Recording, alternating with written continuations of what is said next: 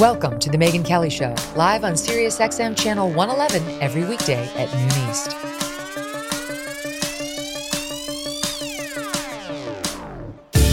Hey everyone, I'm Megyn Kelly. Welcome to The Megyn Kelly Show. Oh my gosh, this weekend.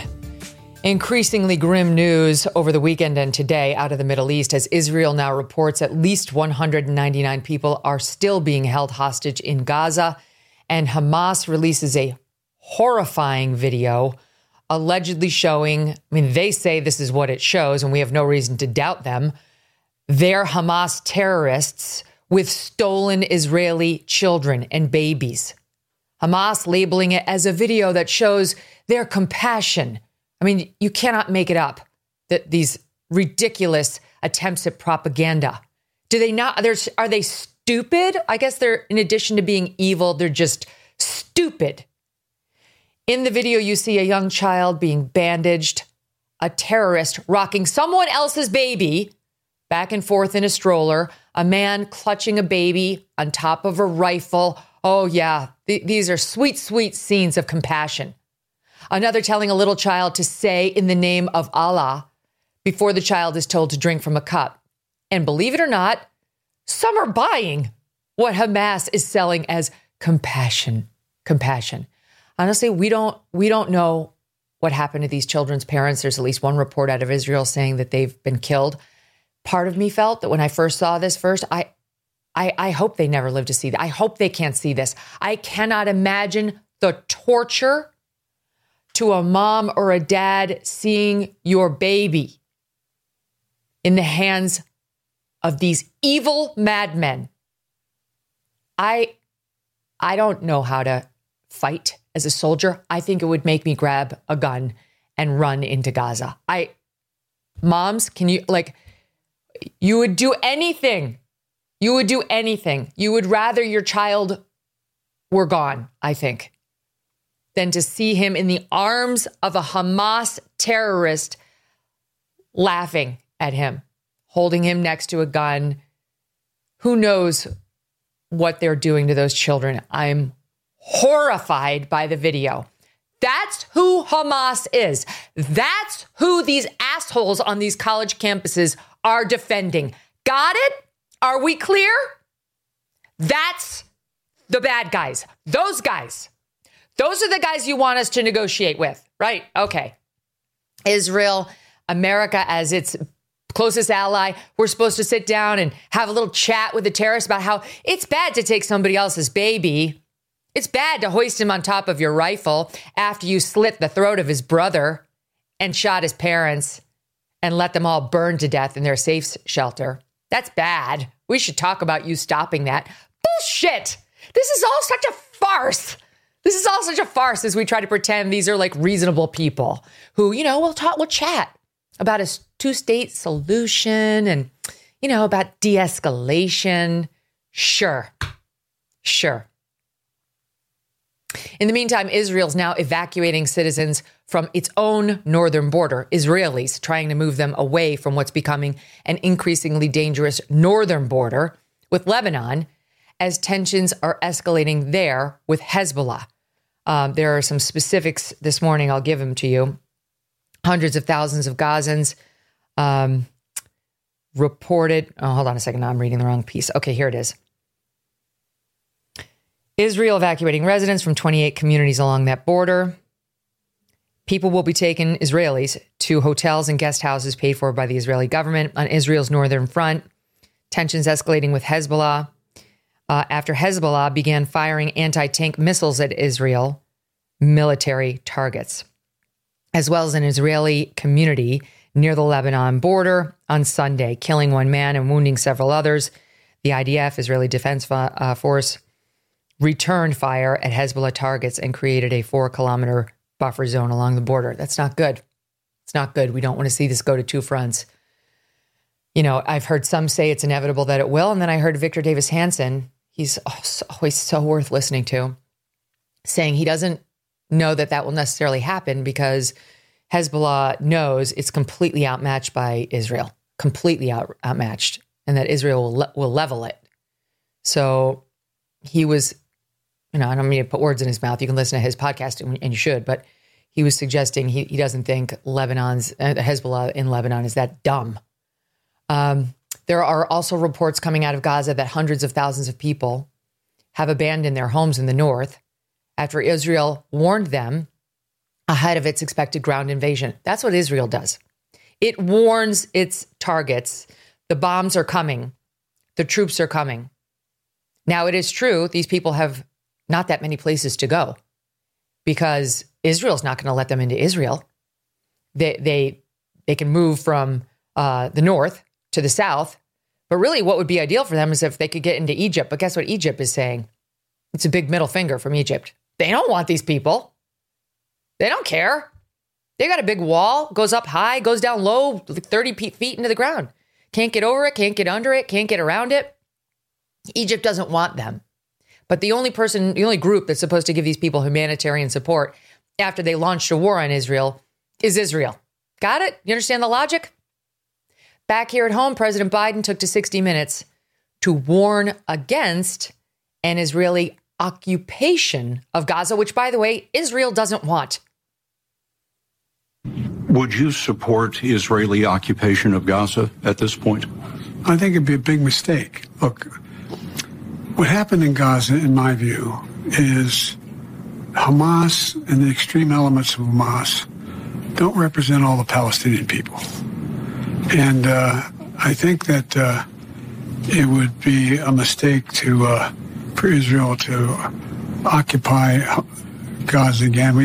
But to going in and taking out the extremists, the Hezbollah is up north, but Hamas down south is a necessary requirement.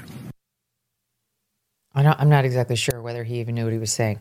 It's a necessary requirement to go up there and take out Hezbollah? We haven't even done that yet. What are you saying? What? Okay. He also went, and more interestingly, in that interview with 60 Minutes, he was asked, are American ground troops a possibility? And he said, I don't think that's necessary. Israel has one of the finest fighting forces in the country. Nobody wants to see American boots on the ground there. Nobody.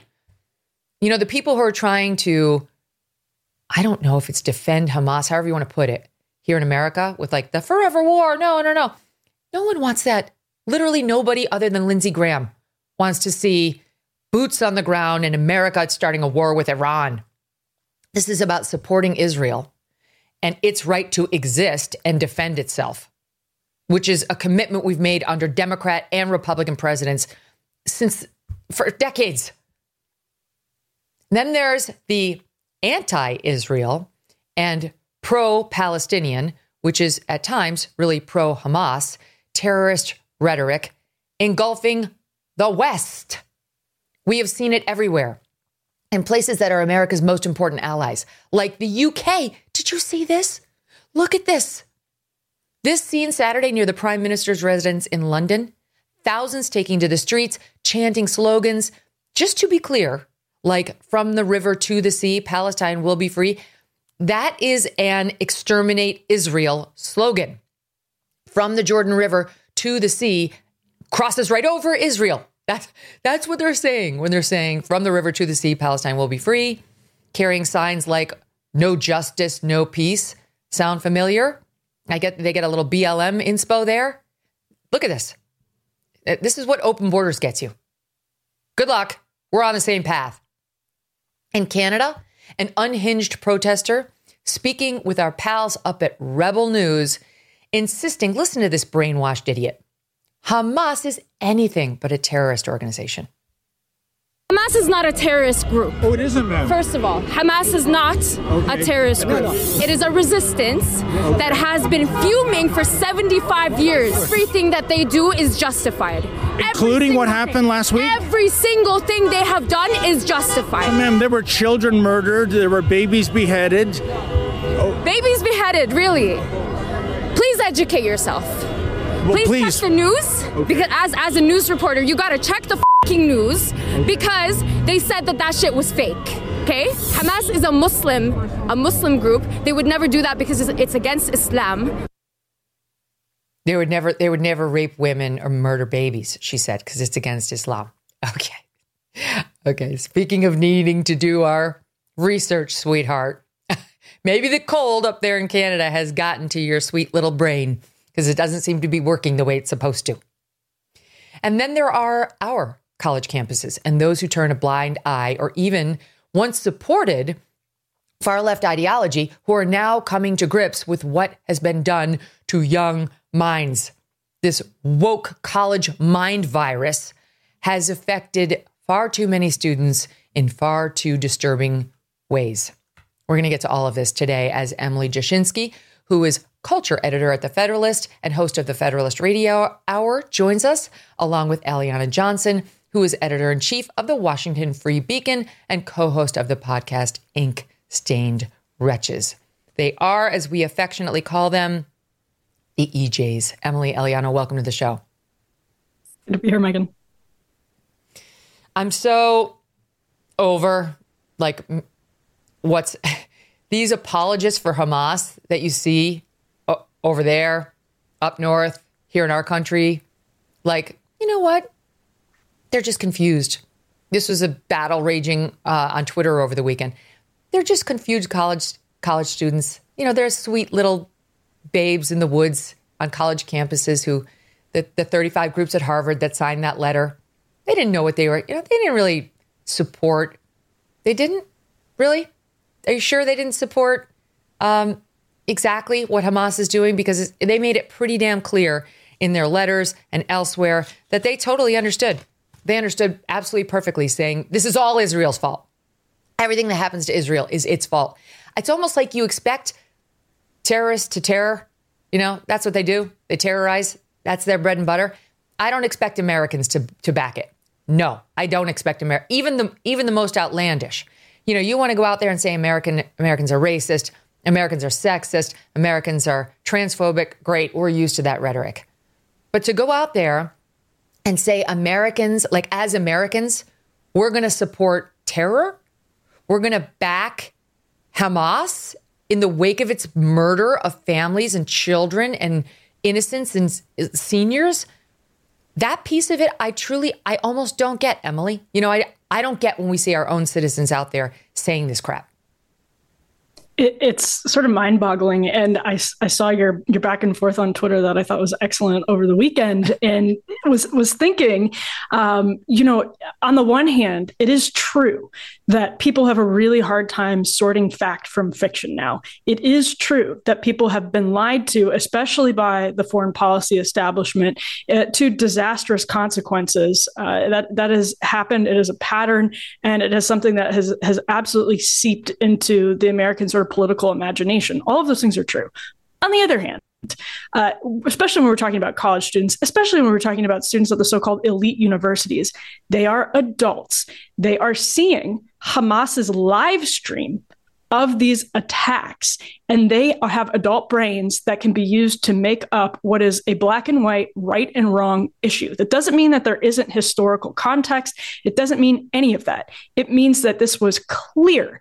It was clear as day. It was black and white. And it's almost insulting to Hamas to say that they are not doing these things because they want the world to know that they're doing these things. It is their branding. Terrorism is their branding. And they're now telling people not to leave Gaza. That is, they're on the record saying that over and over again. So it is black and white.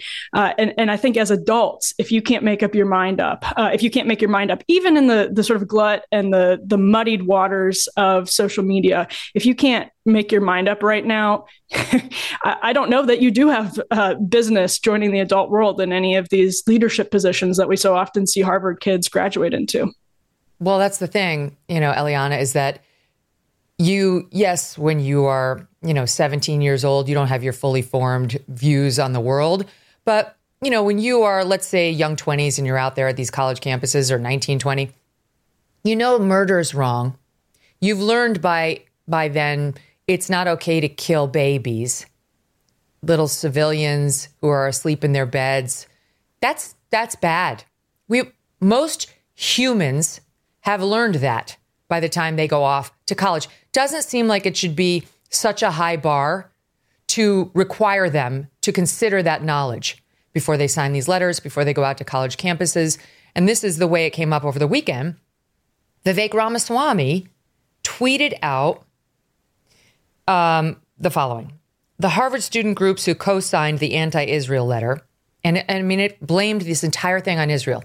No quarter for the Israelis. It was 100% pro-Hamas. The Harvard students who signed that are simple fools, but it's not productive for companies to blacklist kids for being members of student groups that make dumb political statements on campus. Colleges are spaces for students to experiment with ideas, and sometimes kids join clubs that endorse boneheadedly wrong ideas. And he says he's against cancel culture, and it's bad no matter who practices it. Okay. I weighed in saying, this is your view as a presidential candidate when we're talking about, these are not kids who are like, I was a little liberal when I was pro-Greenpeace when I was in college. You know, I was pro-choice and then I became pro-life later. These are young people who are out there demonstrating, writing letters as the murdering is going on of children, attacking the children, attacking Israel, siding with terrorists, Eliana. And as far as I'm concerned, I don't want anything to do with any of them. I am 100% pro-blacklist. It is not cancel culture. I don't associate with terrorists. I don't hire their sympathizers, and I don't recommend you do it either. First, Megyn, I'm going to ask your audience to excuse my voice. I'm a little bit hoarse, but you know, I think this is a really healthy debate for the country to have, and I'm glad we're having it, though I'm sorry it's under these circumstances.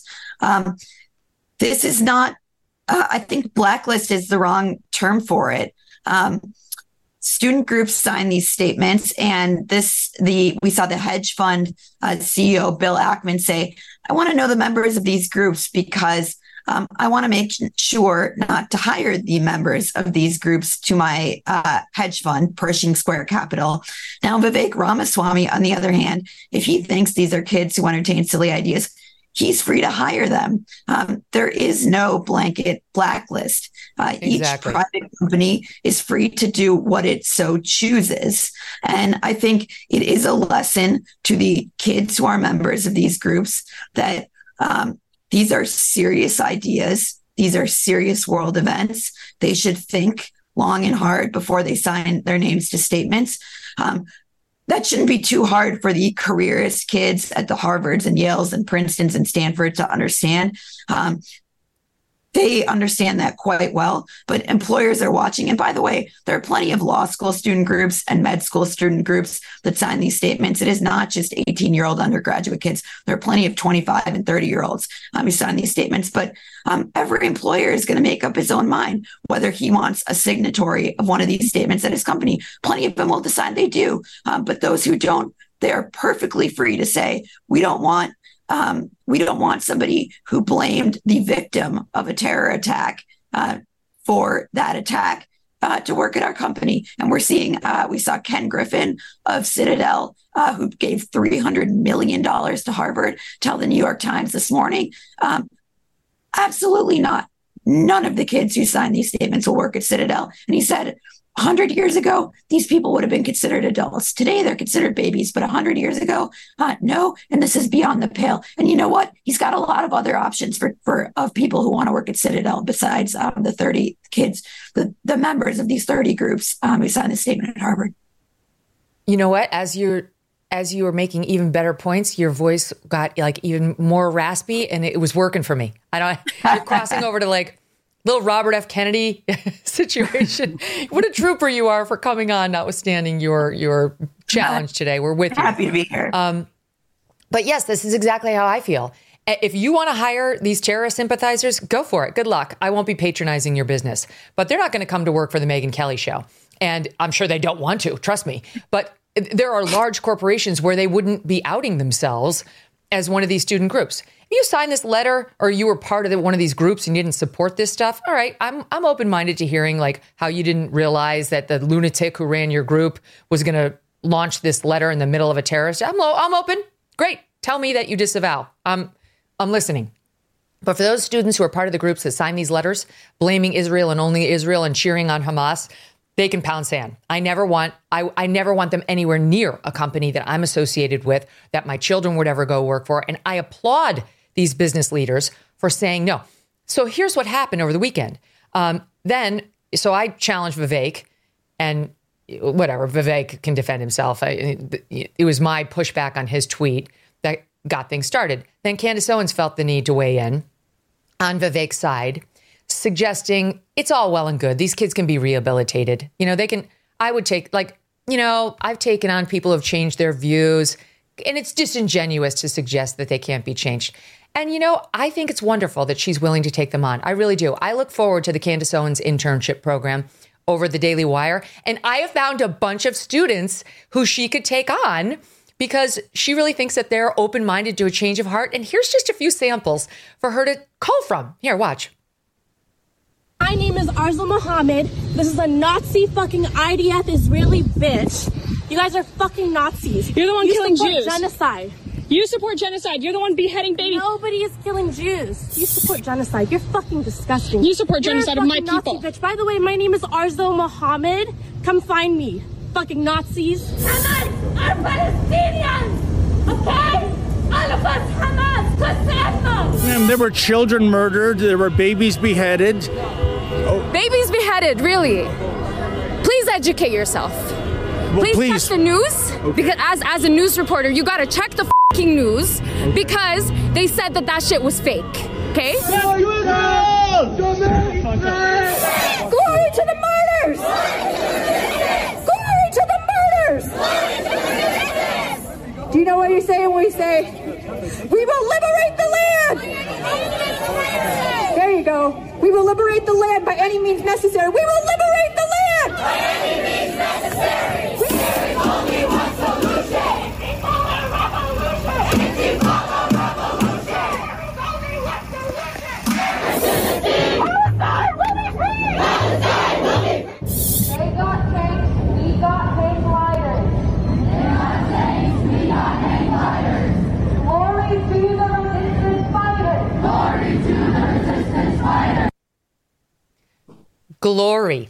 Glory to Hamas. So there's that first nice girl, Arzo. She looks like a potential summer hire. I mean, you could put her in the, or maybe if Vivek wins, she could go intern at the White House, since he too believes these people can, they ought to, okay. Well, good luck with that. I look forward to your re-education program, and I hope you succeed. What do you think of it, Emily?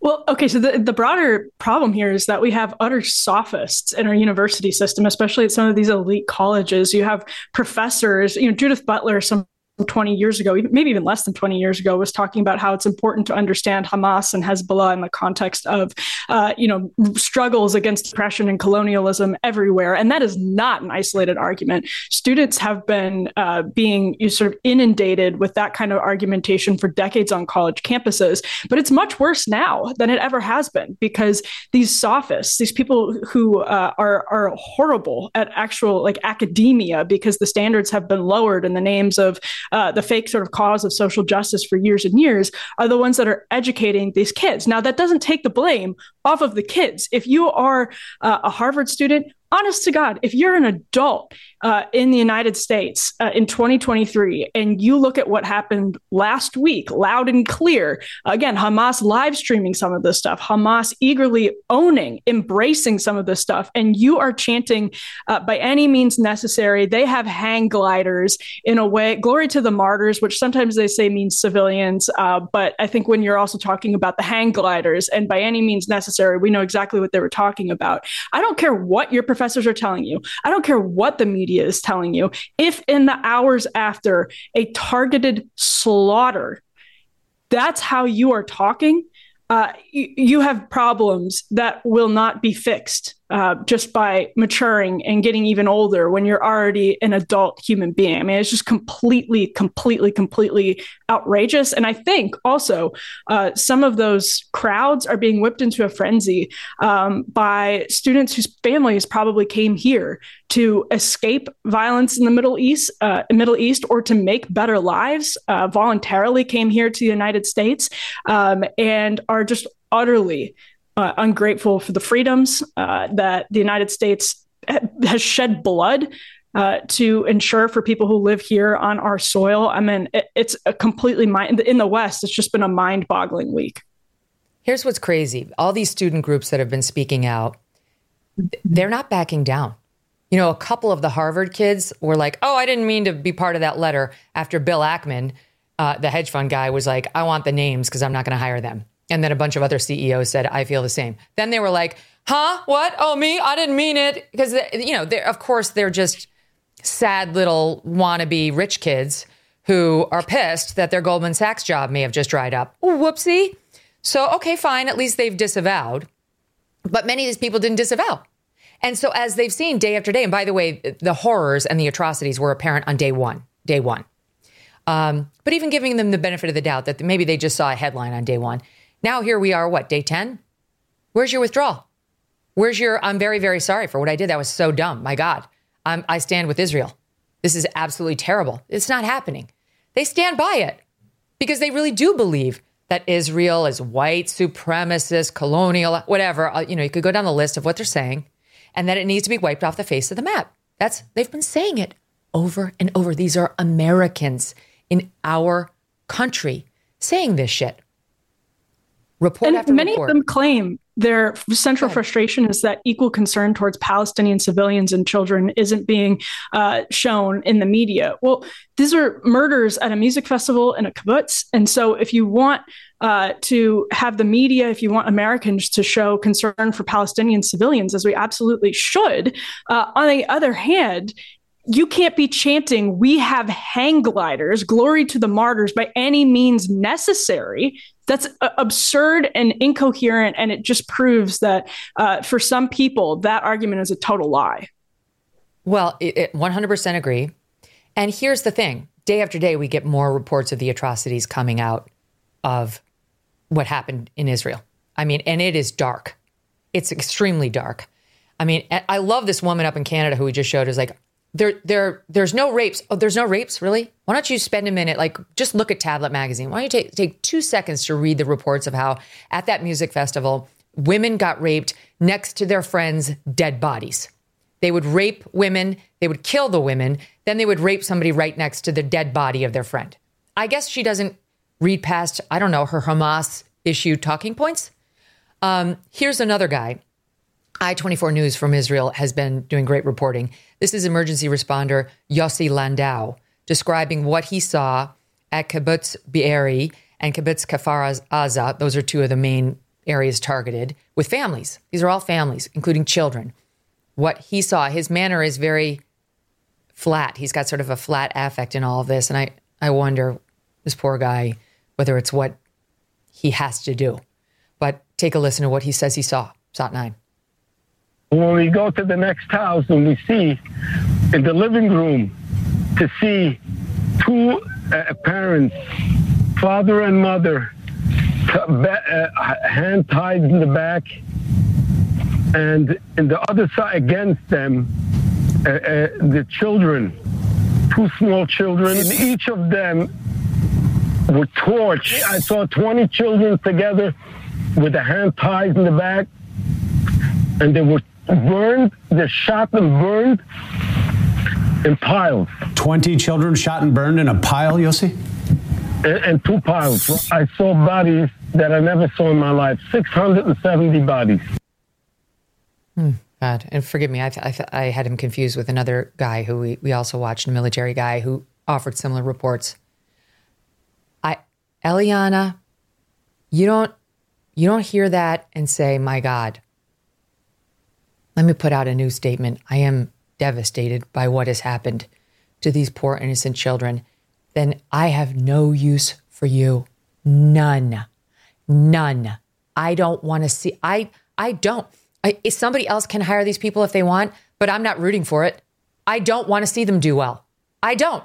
I'm now rooting against them. The same way I'd be rooting against them if they cheered ISIS burning people in the cages. The same way I'd be trying to keep them away from me and anything good if they cheered the beheading of Daniel Pearl. It's that disgusting. I have no quarter for these people. Either they're uninformed But I don't believe that. I think they are following the news. They just don't care. They genuinely see Israel as evil and as the original perpetrator of atrocities, which is ignorant and blind. And why are they so blind? I believe it's because they hate Jews.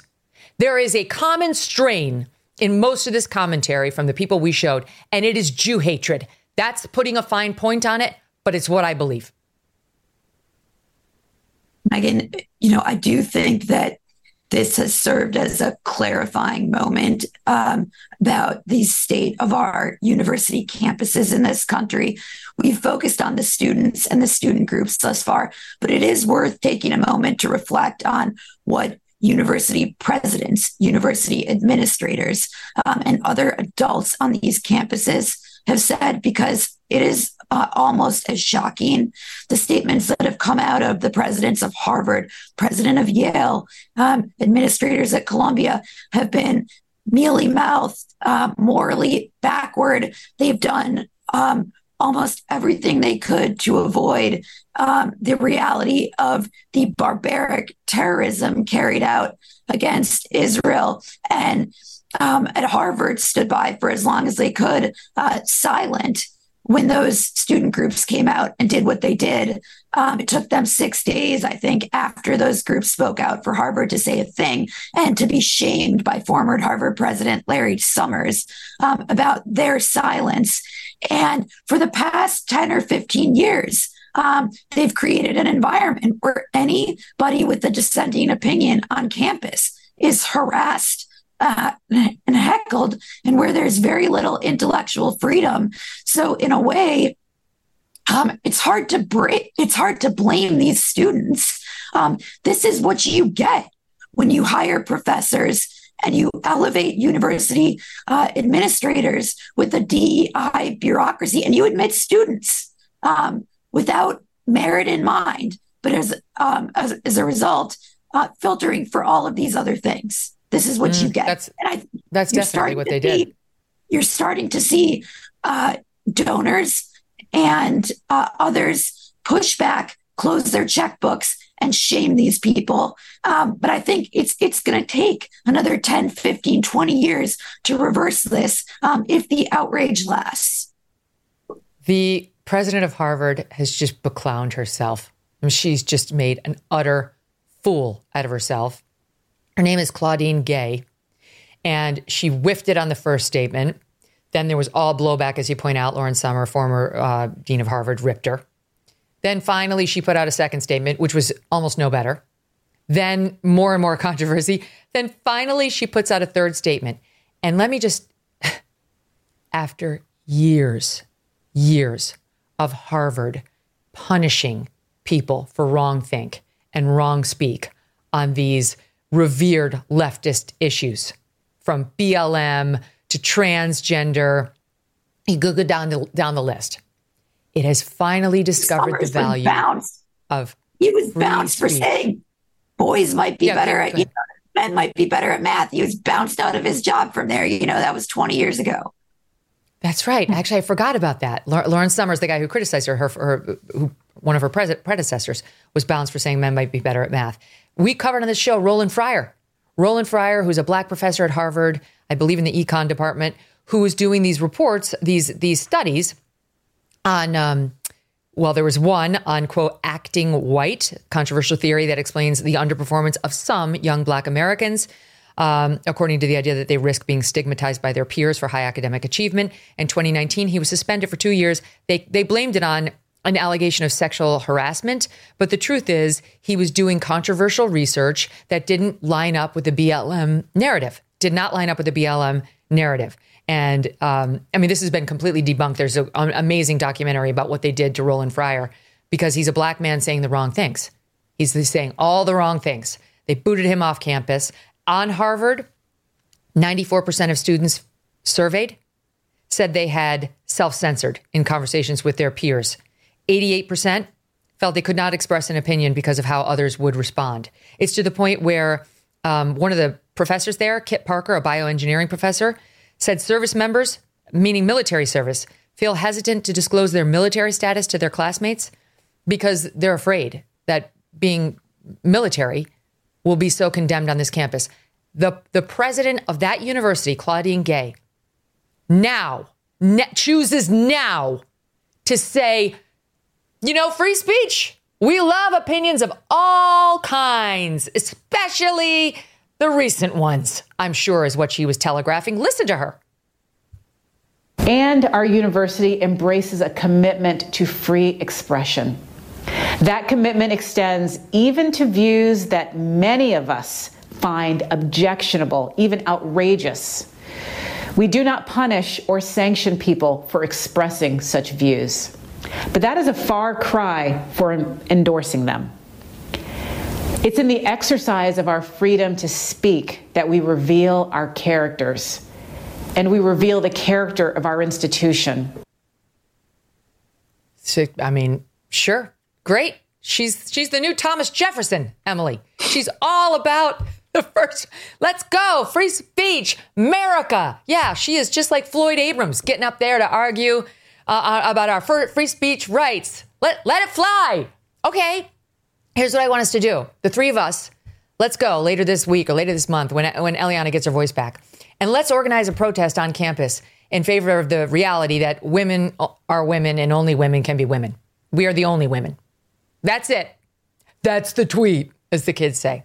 Let's go get a protest going on Harvard about how Ibram X. Kendi was a complete fraud, and so is the BLM movement.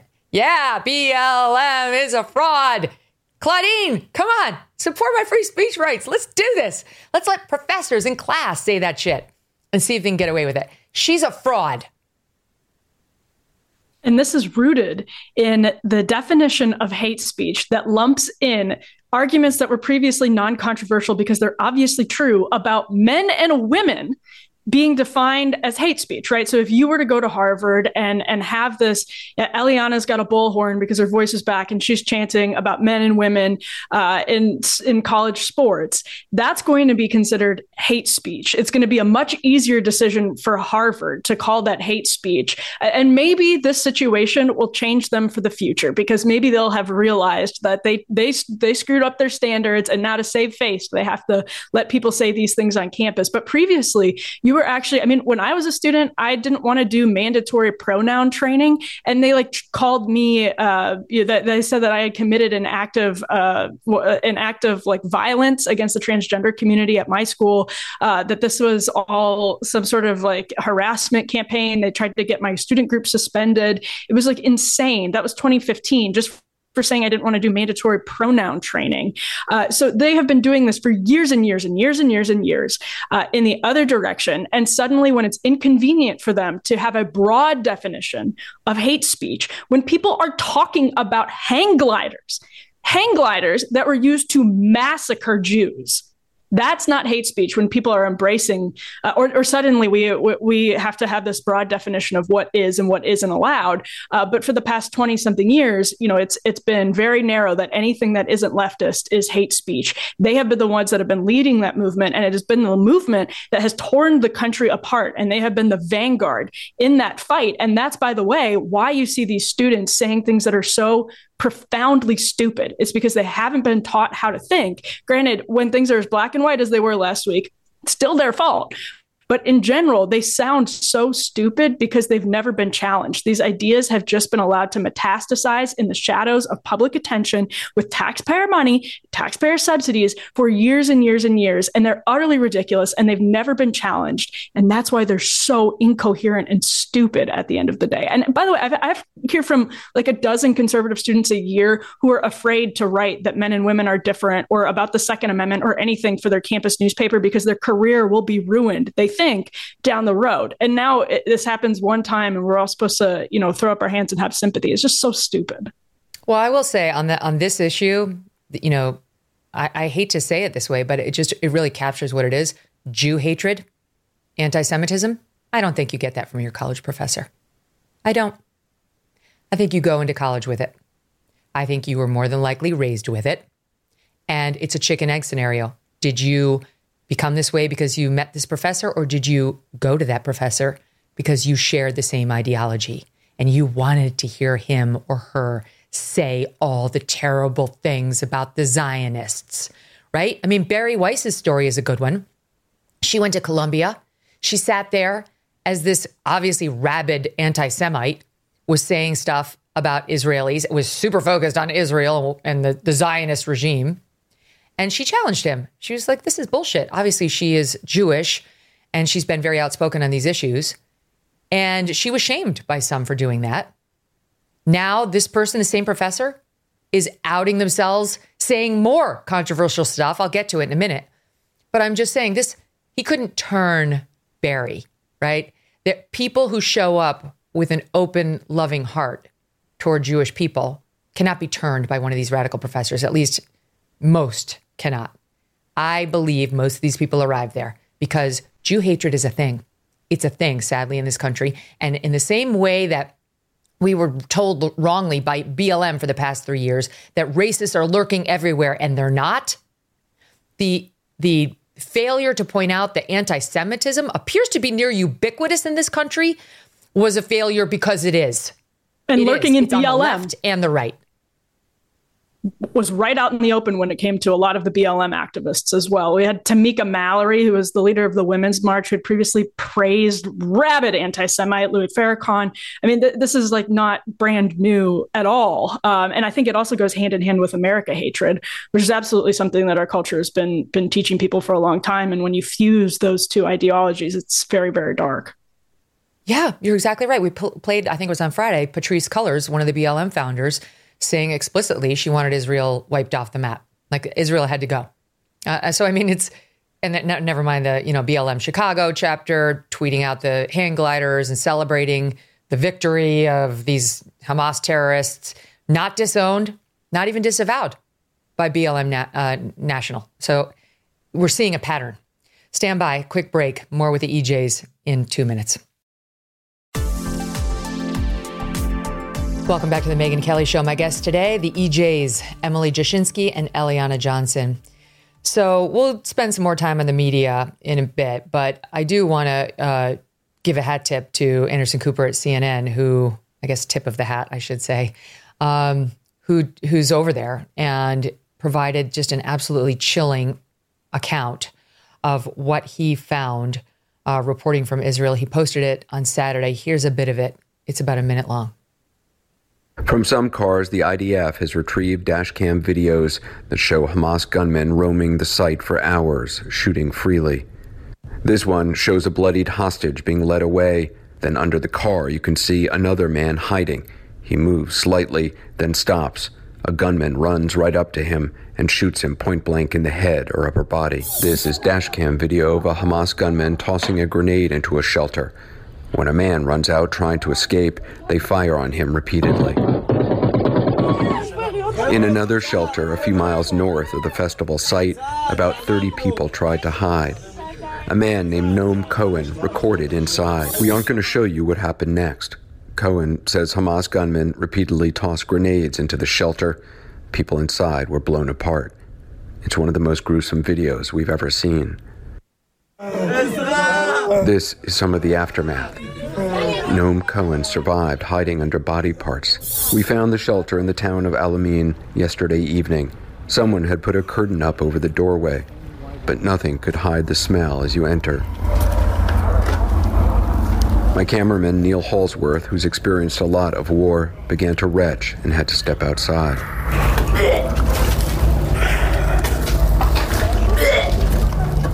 There's bloody handprints on the wall. There's blood smeared on the walls. I mean, just gut-wrenching. And those reports of families going down to their bomb shelters, virtually all of these homes had them. What does that tell you? Only to be smoked out by fires. Hamas was setting then fire to their homes.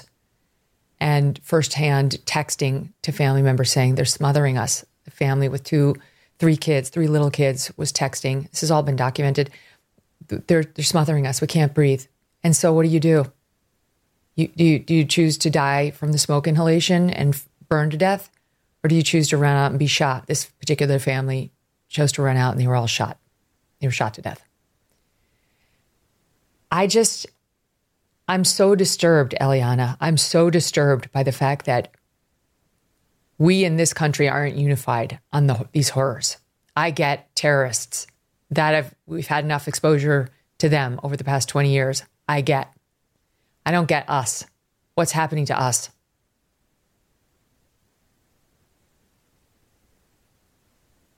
As I said before, Megan, I think a lot of it does go back to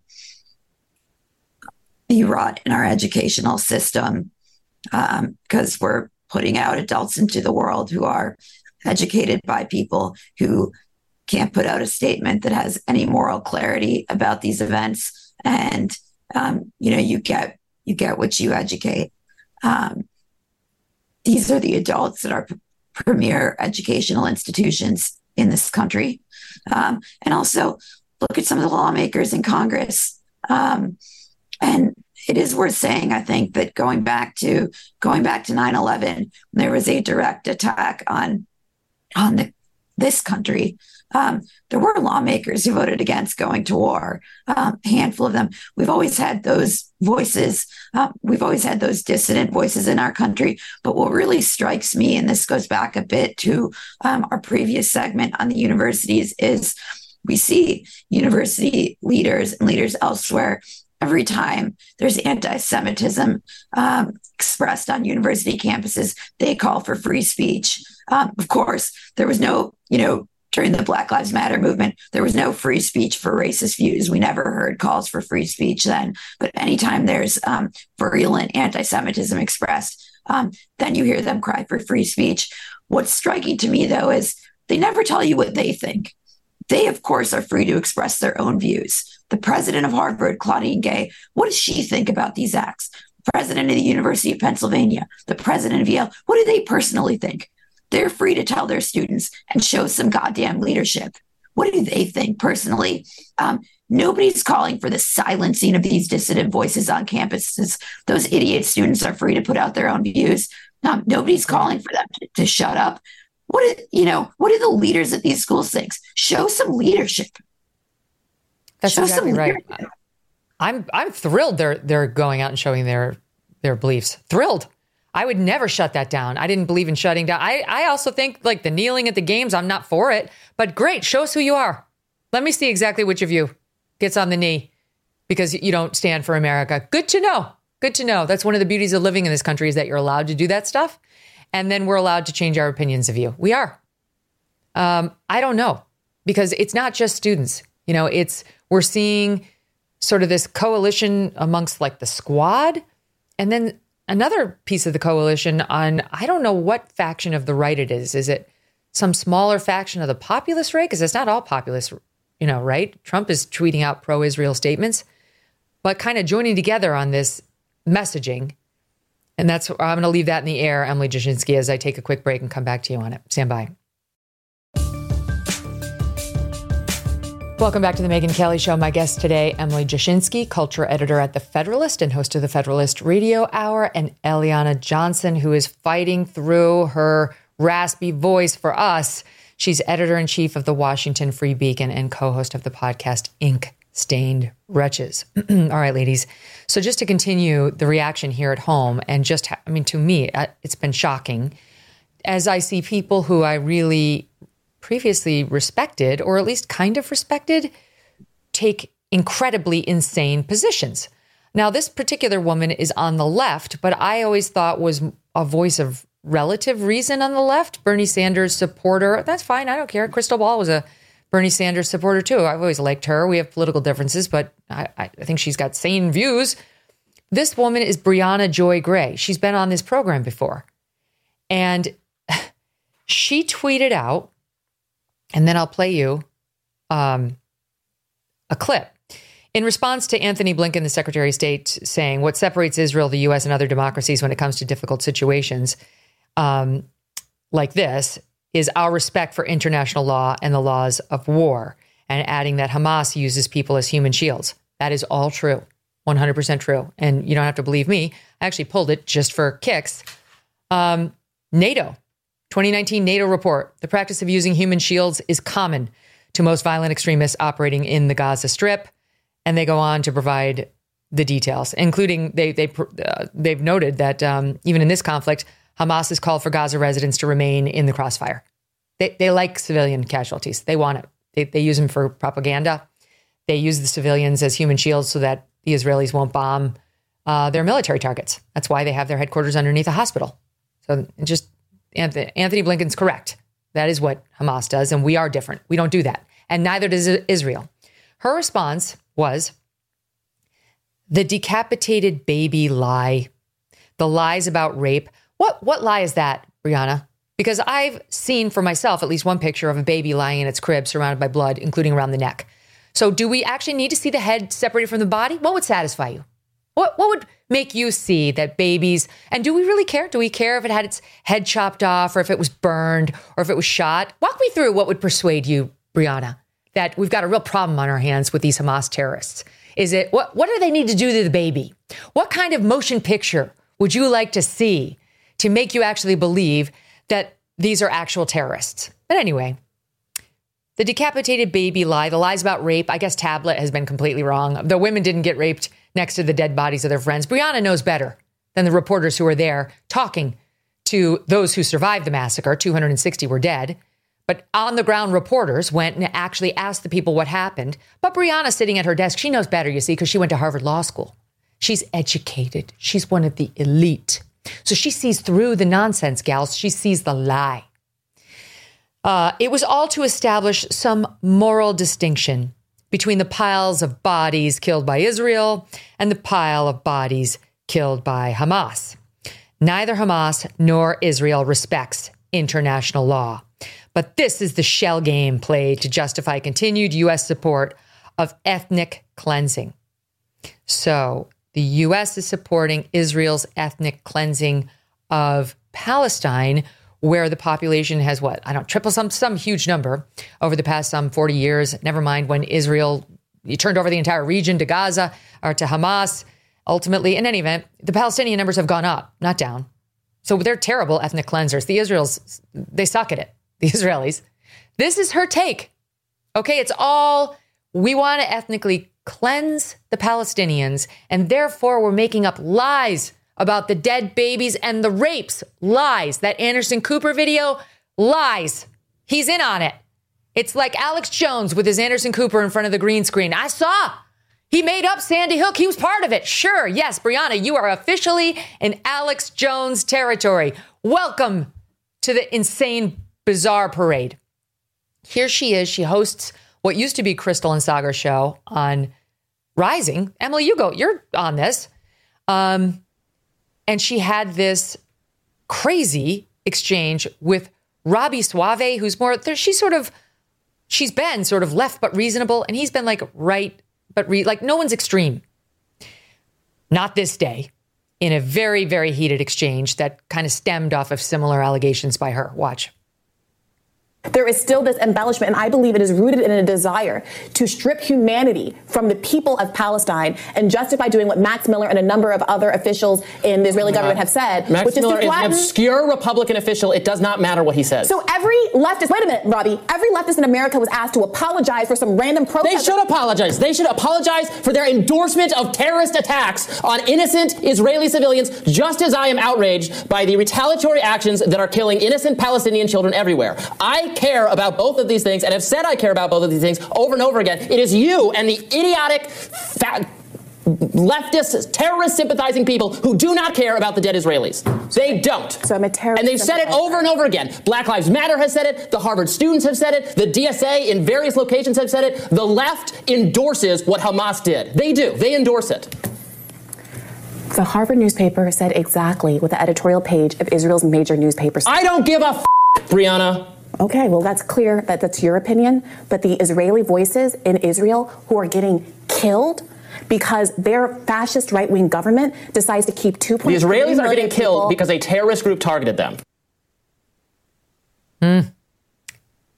Emily, you used to work there. Now you help Crystal and Sagar on their independent venture, but they're not normally quite that fiery. This issue has really divided people. And I have to say, what she's saying is absolutely outrageous to me. I mean, it's absolutely outrageous to me. What sane person questions, the decapitated baby lie, the rape lie? What the hell does she know? She's suggesting women dating. How does she know anything? That's just absolute. That's Holocaust denialism. That's what that is. I like Briahna. And if that exchange, if I were involved in that exchange, how I would have responded is actually that Haaretz is what she was referring to, the Israeli newspaper that allegedly said the same thing as the Harvard statement. I think that there was a huge distinction between those two statements. One, first of all, is coming from an Israeli paper that obviously has been covering at the time of that editorial, all kinds of stuff. And it kind of goes without saying that they, you know, condemn the slaughter of Jews. On the other hand, also, the Harvard statement said that Israel was entirely to blame. We saw that in a lot of the statements, entirely to blame. And so I think, and I have actually been thinking about this a lot as I've listened to some of these arguments over the last week, there's this very visceral anger, frustration, rage among some people on the left about the way Western media oftentimes, and Western media has a whole lot of problems, and I think we all agree with that, will take like that I-24 report, which I believe said that there were 40 beheaded babies at Kfar Aza. And, you know, because that number might not be exactly accurate, we saw this sort of eruption of that visceral frustration a lot of people on the American left have with Western media, because they just think all of the Palestinians get ignored and they're the ones that are suffering under the oppression of colonialism, et cetera, et cetera. I completely disagree with the history there.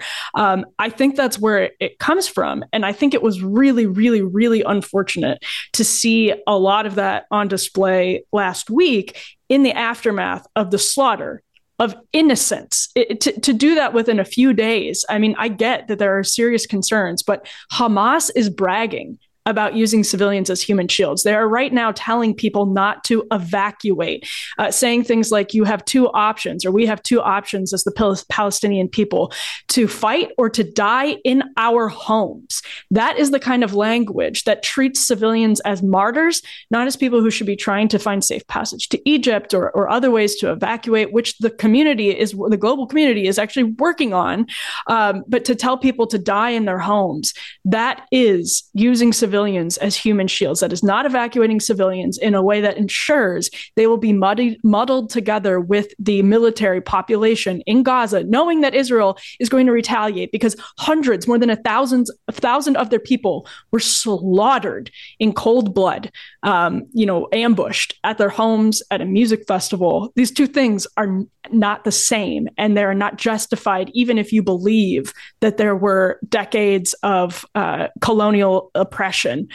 So I think to do anything but to blame Hamas for the situation that it's putting its own civilians in the context of this last week is really, really wrong.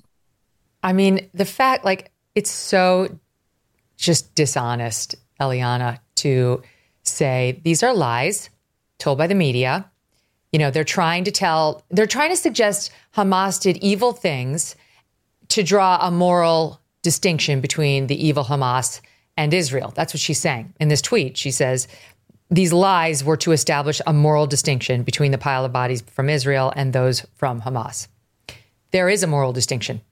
There is a moral distinction between Hamas and Israel, whether she wants to see it or not. And she can delude herself all she wants based on how many babies were decapitated. Was it 40? Was it 4? Was it 1? Versus and ignore all the evidence. Did you see the picture from Netanyahu of the burned babies? Are you one of the loonies, Briahna, who decided to do a little AI investigation on the picture like Tim Pool, only to later find out, oh, whoops, I embarrassed myself. It's real. How about the one of the dead, stabbed, shot? Couldn't tell because they blurred it. Baby in its crib. How about the bloody other crib that they tweeted out? How about the many bloody playrooms that they tweeted out? How about the Anderson Cooper? Like, to run with it's a lie, right? And it's meant to like manipulate you into thinking Hamas is evil unfairly, Eliana. It truly is Alex Jones territory. Like, you really are, you've gone off the deep end. You need to be reeled in. And I don't know in her case what the motivation is, whether it's an anti-Semitism thing, what it is, but it's disgusting because the evidence is overwhelming that Hamas is murdering children and the elderly and the disabled. And if you don't believe that, Why don't you believe Hamas's own videos where they have little babies hostage right now? What is that? Is that okay? Did the Israelis do that, Briahna? Is that cool with the international rules of war? It's a no. Show me the international rules of war that Israel has broken. They try not to kill civilians. They attack military targets. They drop a warning bomblet on the buildings that they're about to bomb to let the people know the real bomb is coming, get out. They send text messages to the Palestinians saying a bomb is coming, evacuate now. My God. She's right. Like she's wrong to say that there's no moral distinction between these two. There's a world of moral distinction between the two. Well, I actually think this is a really sinister mode of argumentation that you're seeing, not just from her, but there was a Los Angeles Times reporter who also seized on this fact on Twitter. And it is to seize on a detail and saying this hasn't been proven. And the effect or the intended effect is to make others question the reality in front of them. Well, if babies weren't beheaded, how can we know if all of these other things are true? The intended effect is to say, did these events really happen? Question what you're being told from the press. Question the pictures that you're seeing, question the videos that are being put out, question the reality. Unfortunately, Hamas intentionally broadcast footage. And I'd be happy to get in an argument about were the babies beheaded or were they merely shot in their cribs? Were there 11 bloody handprints or were there 20? Because that's the path they're going to go down. And I don't think it's actually a winning argument for that. In terms of the moral high ground, of course, that's the battle they're engaged in. But it's lunacy. It's like saying that when the United States was attacked on Pearl Harbor, the United States did not have the moral high ground, and Germany also declared war on the U.S. The United States did not have the moral high ground. By the way, the U.S. made no distinction when it retaliated against Germany and Japan between members of the Nazi Party and civilians. War is a terrible, terrible, terrible thing, but in this case. There's only one party to blame for starting a war. And we know that. So it's not just Briahna Joy Gray, who, listen, I have no personal animus against her. I've known her to be a very pleasant person. I just think this position is absolute insanity. It's absolute insanity. And no surprise, we saw some of it over on The View, where Sonny Hostin pretended to be an expert on international war crimes and declared Israel guilty. And, you know, you can imagine, I believe Joy Behar is Jewish. The reaction from some of her Jewish colleagues and non-Jewish colleagues, I'm Catholic. I can see it very clearly. By the way, just as an aside, these lunatics on Twitter over the weekend were tweeting out videos of Ben Shapiro years ago on Joe Rogan saying he doesn't believe Jesus was Christ. We know he's Jewish. Like, this is an attempt to get Christians riled up against Ben Shapiro. Guess what? He thinks that Jesus was just a man. We're aware, and we don't give a shit. Whoa. This is, I'm going to have to talk to Ben. Unlike those who are radical Islamists, we in the Christian world and most in the sane world, no matter what your religion, don't give a damn if you don't practice our religion. We don't care. We don't care if you don't agree with all the things we agree with. In any event, here's Sonny Hostin over on The View accusing Israel of war crimes. I think that we all know that Hamas has been designated a terror organization, like the Proud Boys here in the United States, that there is an international human rights body of law. And when you look at that law, part of it is retaliation against innocent civilians collectively is also terror and is also a war crime. What Israel is saying consistently is, if you want your water, if you want your electricity, release our hostages. In my view, that's exactly not an irrational question. And they should, but in the process, they should really refrain from committing war crimes or terror because they're going to lose the goodwill. I do think it's very important, though. Okay. They're not committing war crimes. The ones committing war crimes are Hamas. Again, the use of human shields is a war crime. The use of human shields is a war crime. That is Hamas's bread and butter. That's exactly what they do. That's why they have, in part, those Israeli babies around them. They don't want Israel to bomb them, and therefore they've surrounded themselves with Israel's citizens, some 199 of them, and some untold number of Americans, too, we believe. Okay. This guy, Thomas Wheatley, very interesting piece in USA Today. He's an assistant professor in the Department of Law at West Point. He wrote a long piece today that was actually great, citing Article 27 of the Hague Convention, noting it places important limitations on siege warfare, demanding that those under attack that those doing the attack take all necessary steps to spare, as far as possible, edifices devoted to religion, art, science, charity, hospitals, and places where the sick and wounded are collected, provided they are not used at the same time for military purposes. Well, that's what Hamas puts its military headquarters under a hospital because it knows you're not supposed to bomb hospitals. But there's actually an exception there saying it replaces requirements on the entity being besieged, requiring it to identify all such places by some particular invisible signs, which should be previously notified to the assailants. And they say that this prohibition doesn't even apply if that location is being used at the same time for military purposes.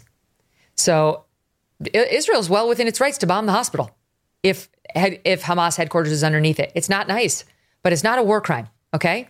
And I mean, I don't even know if we're talking about nice at this point. Its babies were murdered en masse.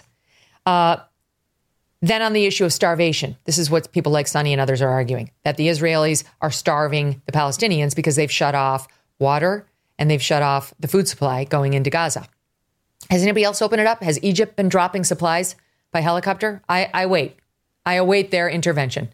Why does Israel have to save the people who are murdering its babies and its elderly? I'll wait. Okay. Even the United States recognizes it is permissible. It is permissible to seek to starve enemy forces into submission, even if it means incidentally starving civilians, as long as the incidental starvation is not excessive in retaliation to the military advantage anticipated to be gained. I don't like this. I don't like this any more than anybody else does. But Israel was placed in this position by the Hamas terrorists who run Gaza, not the other way around. It doesn't want to be doing this, but what obligation does it have to feed the military attacking it? Would we make sure that the Nazis were fed when we were fighting them? I mean, Israel has no obligation to continue water or food supplies going into Gaza, which is ground zero of the potential Israeli destruction, which was begun last Saturday. Who wants to take that one?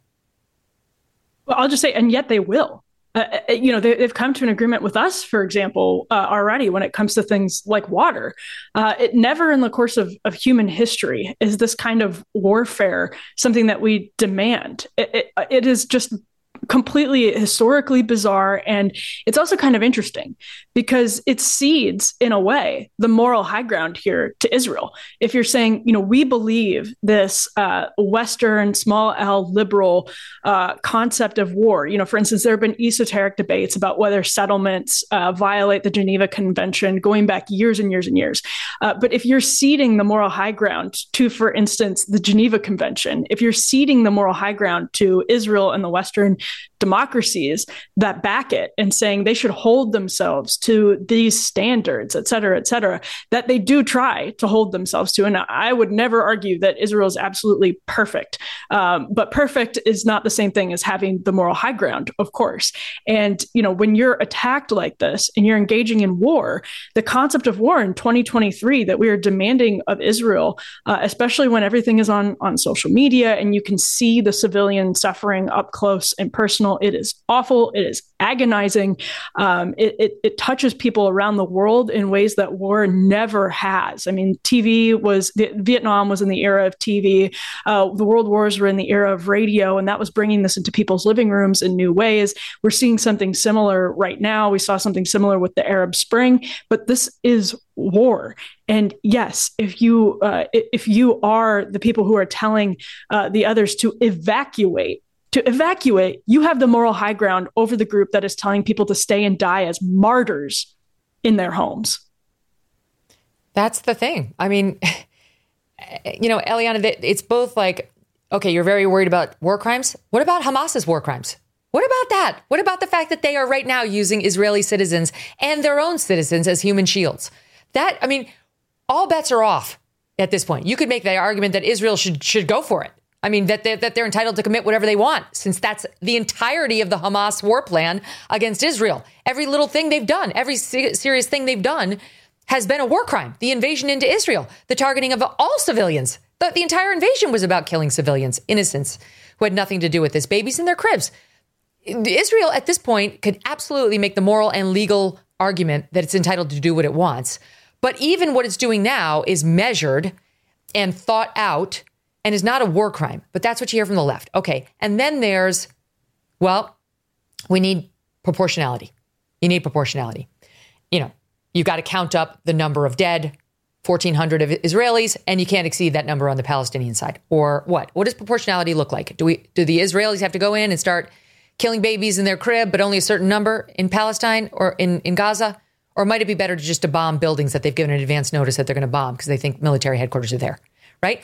And Victor Davis Hanson also said, and I wrote it down because it's such a good quote, and he's a military expert, just in case people don't know this about Victor. He's brilliant on everything, but he's a true military expert. He studied every big battle, every big war. He knows exactly how they were won and lost. And he said, what is disproportionality? Can anyone show me the war that was ended by proportionate response? I can't think of a thing. It's exactly right. Who says I'm going to do just enough, but not too much to defeat my enemy, Eliana? This is absurd. These are standards only for Israel. The immediate thing that came to thought while you were talking, Megan, was that I think the most prominent expression of anti-Semitism in our culture and in the world is the holding of Israel and Israelis and Jews to standards to which no other nation, no other people are held. And that is true with regards to so-called human rights, to these so-called war crimes. We don't see outcry about actions committed by any other nation across the world. It is only Israel that is held to such standards. There's only outcry by nations of the world when it is Israel that commits them. And there is only debate about whether the Jewish people among all peoples should have a nation. There's no debate about whether China should exist. There's no debate about whether Poland should exist. There's only debate about whether Israel to exist. And that in itself, I think, is the ultimate expression of anti-Semitism in our time. The attempt applied to the Jewish people. That's right. And now, you know, you get, again, Hamas is the one committing the war crimes, but the focus has got to be on Israel now. In the same way that now you have MSNBC running a death toll graphic that is joint. It's joint. They're not distinguishing between the Israelis and those killed in Gaza. They just want to sort of say, my God, see how many people have died? It needs to end. That's why they're doing it together. See, it needs to end. This is terrible. Look how many people have died. This is an atrocity over there. Just like the rest of MSNBC's coverage, which includes Ali Velshi, this Ayman Moiheldin. I don't know how you pronounce his last name. I've seen him in the past. I don't know him. But I'll just give you a flavor for their reporting on this. Here's Ali Velshi. We've had a lot of statements from Americans, mostly Republicans this morning, but some Democrats who it's a bit boilerplate. There's no nuance or recognition of anything that has been going on. Lots of Palestinians have said to me, boy, they wish that those same Israelis who were out there protesting the so-called judicial reforms would be protesting Israel's inhumane treatment of the Palestinians who live under Israeli occupation. Oh, my God. Okay. Before I move on, just let me get Ayman's quote in, and then we can talk about both of them. Sot 25. But Hamas is saying, well, if nobody is able to defend what is happening for Palestinians in the West Bank or in East Jerusalem with the home demolitions, the arrests, the children being killed, the desecration of holy sites, if they're unable to do that, then we only have the ability to do it with military might and crude weapons and military. What we're seeing today are very deadly consequences of failed policies, failure on the American administration's part to change course, to take a different course of action with how it deals with the Palestinians and the Israelis, failure on Israel's part, failure on the region's part, to not be able to say, this is an issue that matters. Okay, got it, Emily. It's our fault, and it's the Israelis' fault. And when he gets to the part where he should say it's Hamas's fault, he says it's the region's, the region's fault. That's who's to blame. And Hamas really was just kind of forced to go military here because of all the strife that it has suffered. Poor Hamas in Gaza. That's just not factual. That is absolute Hamas propaganda. I think a lot of people remember in the years after 9/11, but also, I mean, and this is where the point really comes in, the days after 9/11, people were not at that point saying, you know, most people were not, certainly not on cable news, at least that I remember, although I was very young, having conversations about the United States and the Mujahideen in Afghanistan and Al-Qaeda, Osama bin Laden during the Cold War. That came later. And it's an entirely reasonable conversation to have about American Cold War policy radicalizing. People like Osama bin Laden are contributing to the radicalization in areas like that through the Mujahideen, et cetera, et cetera. Again, I think these conversations are entirely reasonable. I bitterly disagree with what both of them just said. And actually, Ali Valshi took the opportunity in the days after Israel, again, suffered mass targeted slaughter to talk about, to smear Israel falsely as an apartheid state on the airwaves of MSNBC. And there's been some reporting that MSNBC has not wanted to have all of these people forward facing in the days after because of this. And, if you watch CNN, Dana Bash has been fairly pro-Israel. Andrea Mitchell on MSNBC has been fairly pro-Israel. Like, some of the media is really polarized on this. I think MSNBC should put these guys out in the air as much as they possibly can so that the arguments can be exposed for the weaknesses that they are based upon.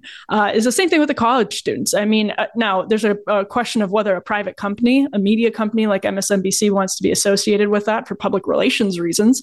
But at the same time, I mean, I think by all means that they should have these conversations. I think that's why Rising is great, by the way, so that Robbie and Brie can yell at each other. You can see Robbie's sort of righteous indignation in that moment. You can hear the arguments be fleshed out because that is a very, very weak argument in the days. You're bringing, pretty weak argumentation to the table within days. And it's the last thing I wanted to say was that death counter on MSNBC. That's actually really interesting because I am completely 100% fine with doing that if and only if they are saying that it was the fault of Hamas, that all of these civilian casualties are the fault of Hamas because they 1,000% are the fault of Hamas. So if they're going to do that, fine.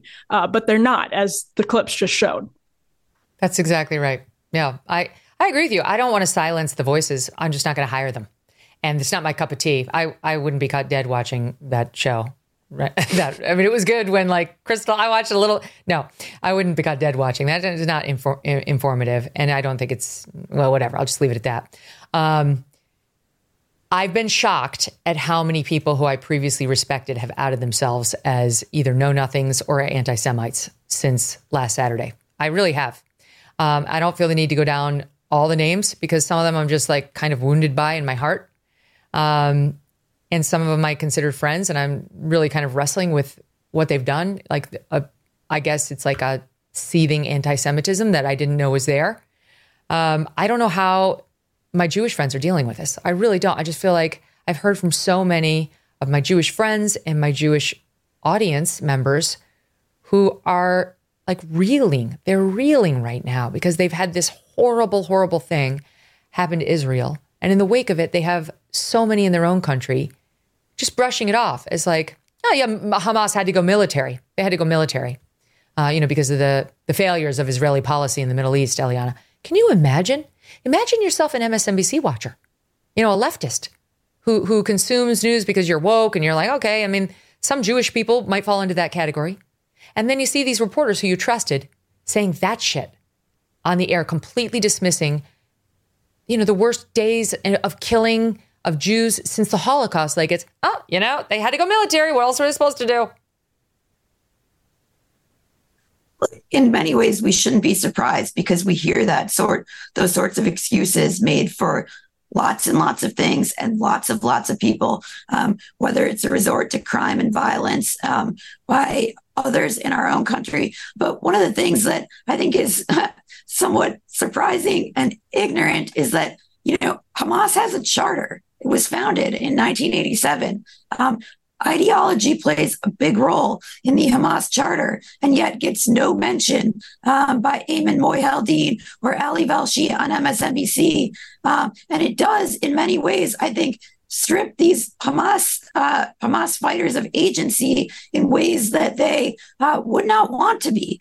These guys are animated by strong beliefs and a strong ideology. The charter calls for the destruction of Israel and for Muslims to confront, murder all Jews. And I think it is a mistake not to talk about the animating ideology of this terrorist group. We've seen this movie before. We saw it come to our own country with Al-Qaeda on 9/11. And we should pay attention to what these guys are saying. It's absurd to talk about this merely as a reactive force and an outgrowth and a response to our own actions and Israel's actions. These guys have real beliefs and they're animated by it. We should pay attention. The Hamas charter also says we don't believe in peace negotiations. No peace negotiations. Okay. So that explains the guys with the babies at the top of the show. Then it's not to negotiate a peace. And that's the other thing. All these people saying that Israel needs to, you know, negotiate. Maybe now's the time. Two-state solution, which Hamas has no interest in. They don't want two states. They want one from the river to the sea. Only Palestine. No Israel. They're not interested. Right? Like there's not going to be negotiations because that's not what Hamas wants. Israel didn't attack Hamas. Israel tried to let Hamas and the Palestinians live peacefully when they handed over Gaza to Hamas, to the Palestinians in 2005. You have it. You have the most beautiful land. You've got even more beautiful land. Look at you right on the water. You can do whatever you want with it. And they elected terrorists. And things went downhill ever since. They've been bombing Israel. They've been depriving their own citizens of any opportunity to live a full and robust life. And now the consequences of all of this have led to death, despair, dismay, and a never-ending Jew hatred, which, you know, just ask any Palestinian child on the street. They're taught to hate Jews.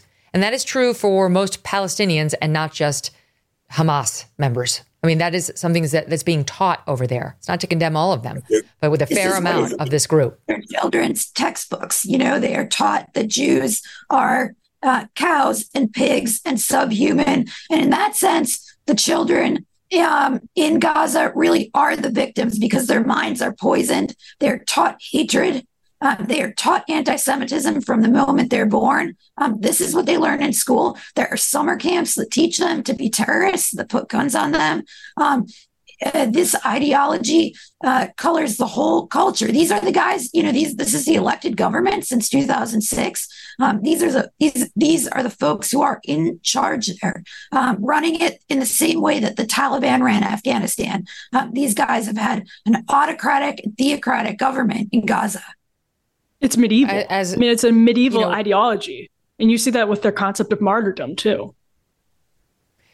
It's back to there's one rule for Israel and there's a different rule for everyone else. In no other war are they saying it needs to be proportionate response, proportionate, right? Like make sure it's perfectly proportionate. In no other war are they saying you have to de-escalate the moment of the attack. Did they say that to Ukraine the day that Russia invaded? You know, in the week after Russia has to make sure de-escalate, proportionate. No.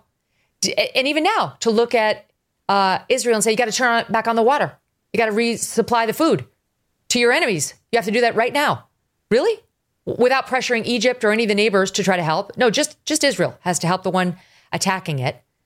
We would never say that to anybody else. And by the way, those same demands are not coupled with any realization that Israel has said it will if Hamas releases its hostages. They said, give us back our babies. Give us back our women. Give us back our men. Give us back our civilians. You can have water tomorrow. You can have the food back tomorrow. No one mentions that Hamas A, caused this, and B, has a hand in what happens next, short of full surrender. Release the hostages. And they won't. It conveniently gets omitted as yet another thing Hamas has done in holding its own fate in its own hands, and it's responsible for its own behaviors and the consequences of them. Stand by. We're going to do some politics next. Welcome back to The Megyn Kelly Show. Emily Jashinsky and Eliana Johnson are back with me, the EJs. So let's talk about the politics of all this. Last week, Trump made headlines for calling Hezbollah smart, which I have to say I gave him a pass on, because if you look at the full context, he was like, they're smart. They're going to know how to, you know, work this to their advantage. He wasn't like, Hezbollah is so smart, I wish we could be just like them. So I just feel like, okay, you know, I get it. I take his point there. But then he did attack Bibi Netanyahu at a time when he should not have been attacked. He attacked him politically. It wasn't the most vicious version of Trump. He could have gone a lot harder, but he did. He did attack him. And blamed him for not helping more in the assassination of Soleimani, which Israel did help us, apparently. They gave us intelligence about where the guy was. And just according to Trump, the night before the attack, Israel didn't want to actually join in the military exercise. That seems to be what Trump was saying.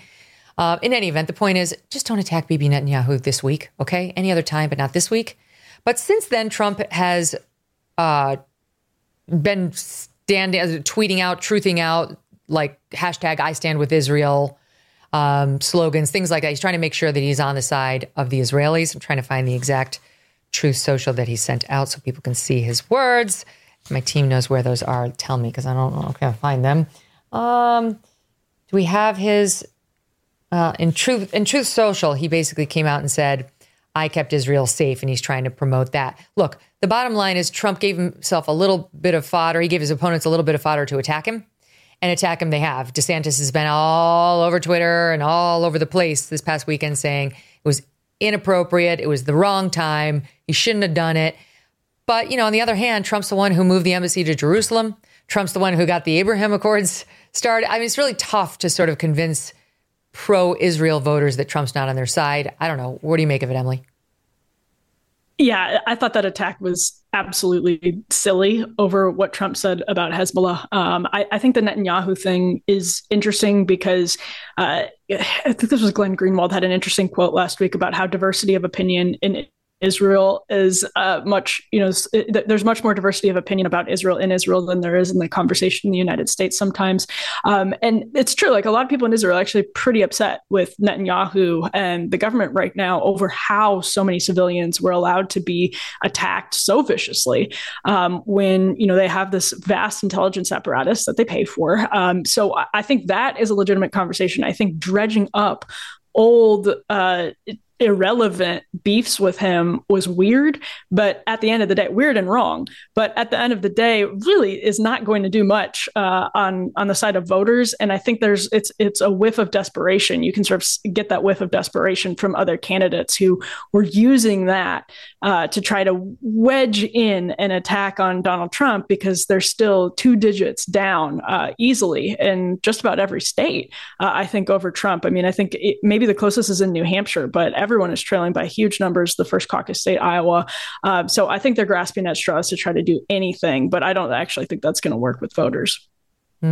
Trump truthed out the following, Eliana. What happened in Israel was barbaric. Now American universities are allowing or enabling the open hatred against Israel and America. Instead of educating our young Americans, deans stand idly by while subversive groups are calling for a national day of resistance. Not only is this anti-Semitic, it is also anti-American. Good for him. I agree. I completely agree with this. And yet then he went out and he wanted to remind folks of who he actually is and who actually might be to blame in part when it comes to U.S. policy on this dicey issue. Here's SOT 14. I kept Israel safe. Remember that. I kept Israel safe. Nobody else will, nobody else can, and I know all of the players, they can't do it. But I kept Israel safe, and I will keep Israel safe. Thank you very much. Okay, so this is where this is leading me. The Biden administration, which has given, I think it's released or made possible something like $50 billion to Iran over the past couple of years, not to mention the most recent payment of $6 billion, which was going to go into Iran's hands, which right now is on hold. Thank God, under pressure from the right saying, and a couple of Democrats saying, don't do that. Now there is a very interesting lawsuit that Town Hall wrote up today, a woman named Sarah Arnold, recognizing that a Texas federal judge just allowed a lawsuit to advance, alleging that the Biden administration knowingly sent U.S. funds to Palestine, which they understood would run the risk of ending up in hands of terrorists. We knew some of this, but I thought it was very interesting, the details. The judge found that, this is from a lawsuit by American First Legal. This is the Stephen Miller organization. They've been doing amazing stuff. The judge said AFL's recent production of records shows that the government, and she means the Biden administration, knew its economic support fund funding in the West Bank and Gaza was benefiting Palestinian terrorists, thereby increasing the risk of terrorist attacks against the plaintiffs and others similarly situated. So this is, they're going to get more documentation on exactly what we funded over there and how much and how many red flags were posted before we did it. So I appreciate Joe Biden going on 60 Minutes and saying the right things this past week about Israel. Nothing about Iran, but about Israel. But let's be real. These policies of funding the Palestinians, of funding Hamas indirectly, of funding Iran, had a hand in what got us here. A couple of things. I want to give a shout out to Free Beacon reporter Adam Credo, who wrote a story on this State Department memo that is the subject of that lawsuit, where State Department employees were flagging for each other the fact that they had to seek a Treasury Department exemption to send this money over to Gaza, and said they knew they were taking a risk that this money would end up in the hands of terrorists. So I wanted to flag that. And also, we mentioned that last week. To circle back on something that President Trump said, because I think it's important. And he said, no one's done more to keep Israel safe. I do think it's important for Americans to keep in mind that though the U.S. and Israel have a close alliance, Israel is keeping Israel safe. And it is important to Israel that it is responsible for keeping its own citizens safe. It does not take enormous handouts from the U.S. And I think it was a mistake for Trump to say that. It's also a mistake for him to be going after Bibi right now. It's stupid. He is picking a bone with Bibi because Bibi recognized Biden's election, and it's not going to hurt Trump with his voters. But I do think it's a bad sign about where his head is right now, which is still back with bones to pick about who was where on the 2020 election. And in terms of running and campaigning in 2024, it's not a good sign for Trump if his campaign is back in 2020. Moving on to Biden. Look, Megyn, the administration knows it has a problem with Iran. They know the day that Hamas launched these attacks in Israel, every Biden administration spokesman was singing the same tune. They were all on television the same day saying not a single dollar of that $6 million has been spent. Not a single dollar has been spent. Now, it was strange sort of that they were all saying that at the same time, but they were trying to get in front of the attacks they knew would come. They know they're vulnerable on this. They know their policy towards Iran has been weak. They know this attack from Hamas on Israel, which is, of course, coordinated, whether directly or indirectly. They know Iran had a hand on. They know this is a vulnerable, weak point for them. Mm-hmm. That's right. And that's also why I think, despite the Washington Post reporting and the Wall Street Journal reporting that Iran did have a hand in planning this, that they met in Beirut with Hamas leadership prior to the attack, the administration keeps saying no evidence. Here was the president on that on 60 Minutes last night. Sat 4. Is Iran behind the Gaza war? I don't want to get into classified information, but to be very blunt with you, there is no clear evidence of that. At this point, no evidence that Iran is behind any of this. Correct. Now, Iran constantly supports Hamas and Hezbollah. I don't mean that. But in terms of did they have foreknowledge? Did they help plan the attack? There's no evidence of that at this point. I don't know, Emily. I just feel like he's so tied up in them. He's just a continuation of the boneheaded Barack Obama policy to try to be friends with Iran. You know, it's like the mean girl at school who wants nothing to do with you, who'd really like to destroy your life. And you just, they're desperate for her to like you. That's us toward Iran. That, and it's based in, Barack Obama started it. I'm actually going to go through this tomorrow.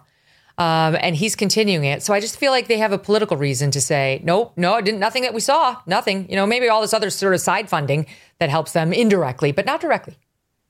Yeah, President Biden has said things that are in contrast with his administration's record, or he's taken a tone that I think is in some contrast with his administration's record. When you look at people like Rob Malley, when you look at what happened under the Obama administration with people like Ben Rhodes, there was this kind of a campus ideology that had at that point migrated into Democratic politics and was installed in the Obama administration in the name of sort of turning a new leaf for Democrats. It's the post-Iraq foreign policy of the Democratic Party. And it's this kind of galaxy brain, anti-colonial ideology that then migrates into having some really devastating consequences from Israel. We know groups like the Brookings Institution were bought and paid for by Qatar over the last decade, which shelters Hamas leaders. We know that Rob Malley is under extremely serious investigation right now for potentially allowing like an Iranian spy ring to fester in the ranks of our own government with just abject sympathy for Iran. So this is a real ideological cause rooted in the Biden administration. And he may want to talk reserved like that now for any number of reasons, but it's hard to take that seriously that he has a real reason to do it, given where his administration has been on this.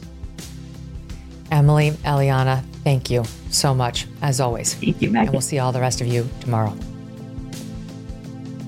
Thanks for listening to The Megyn Kelly Show. No BS, no agenda, and no fear.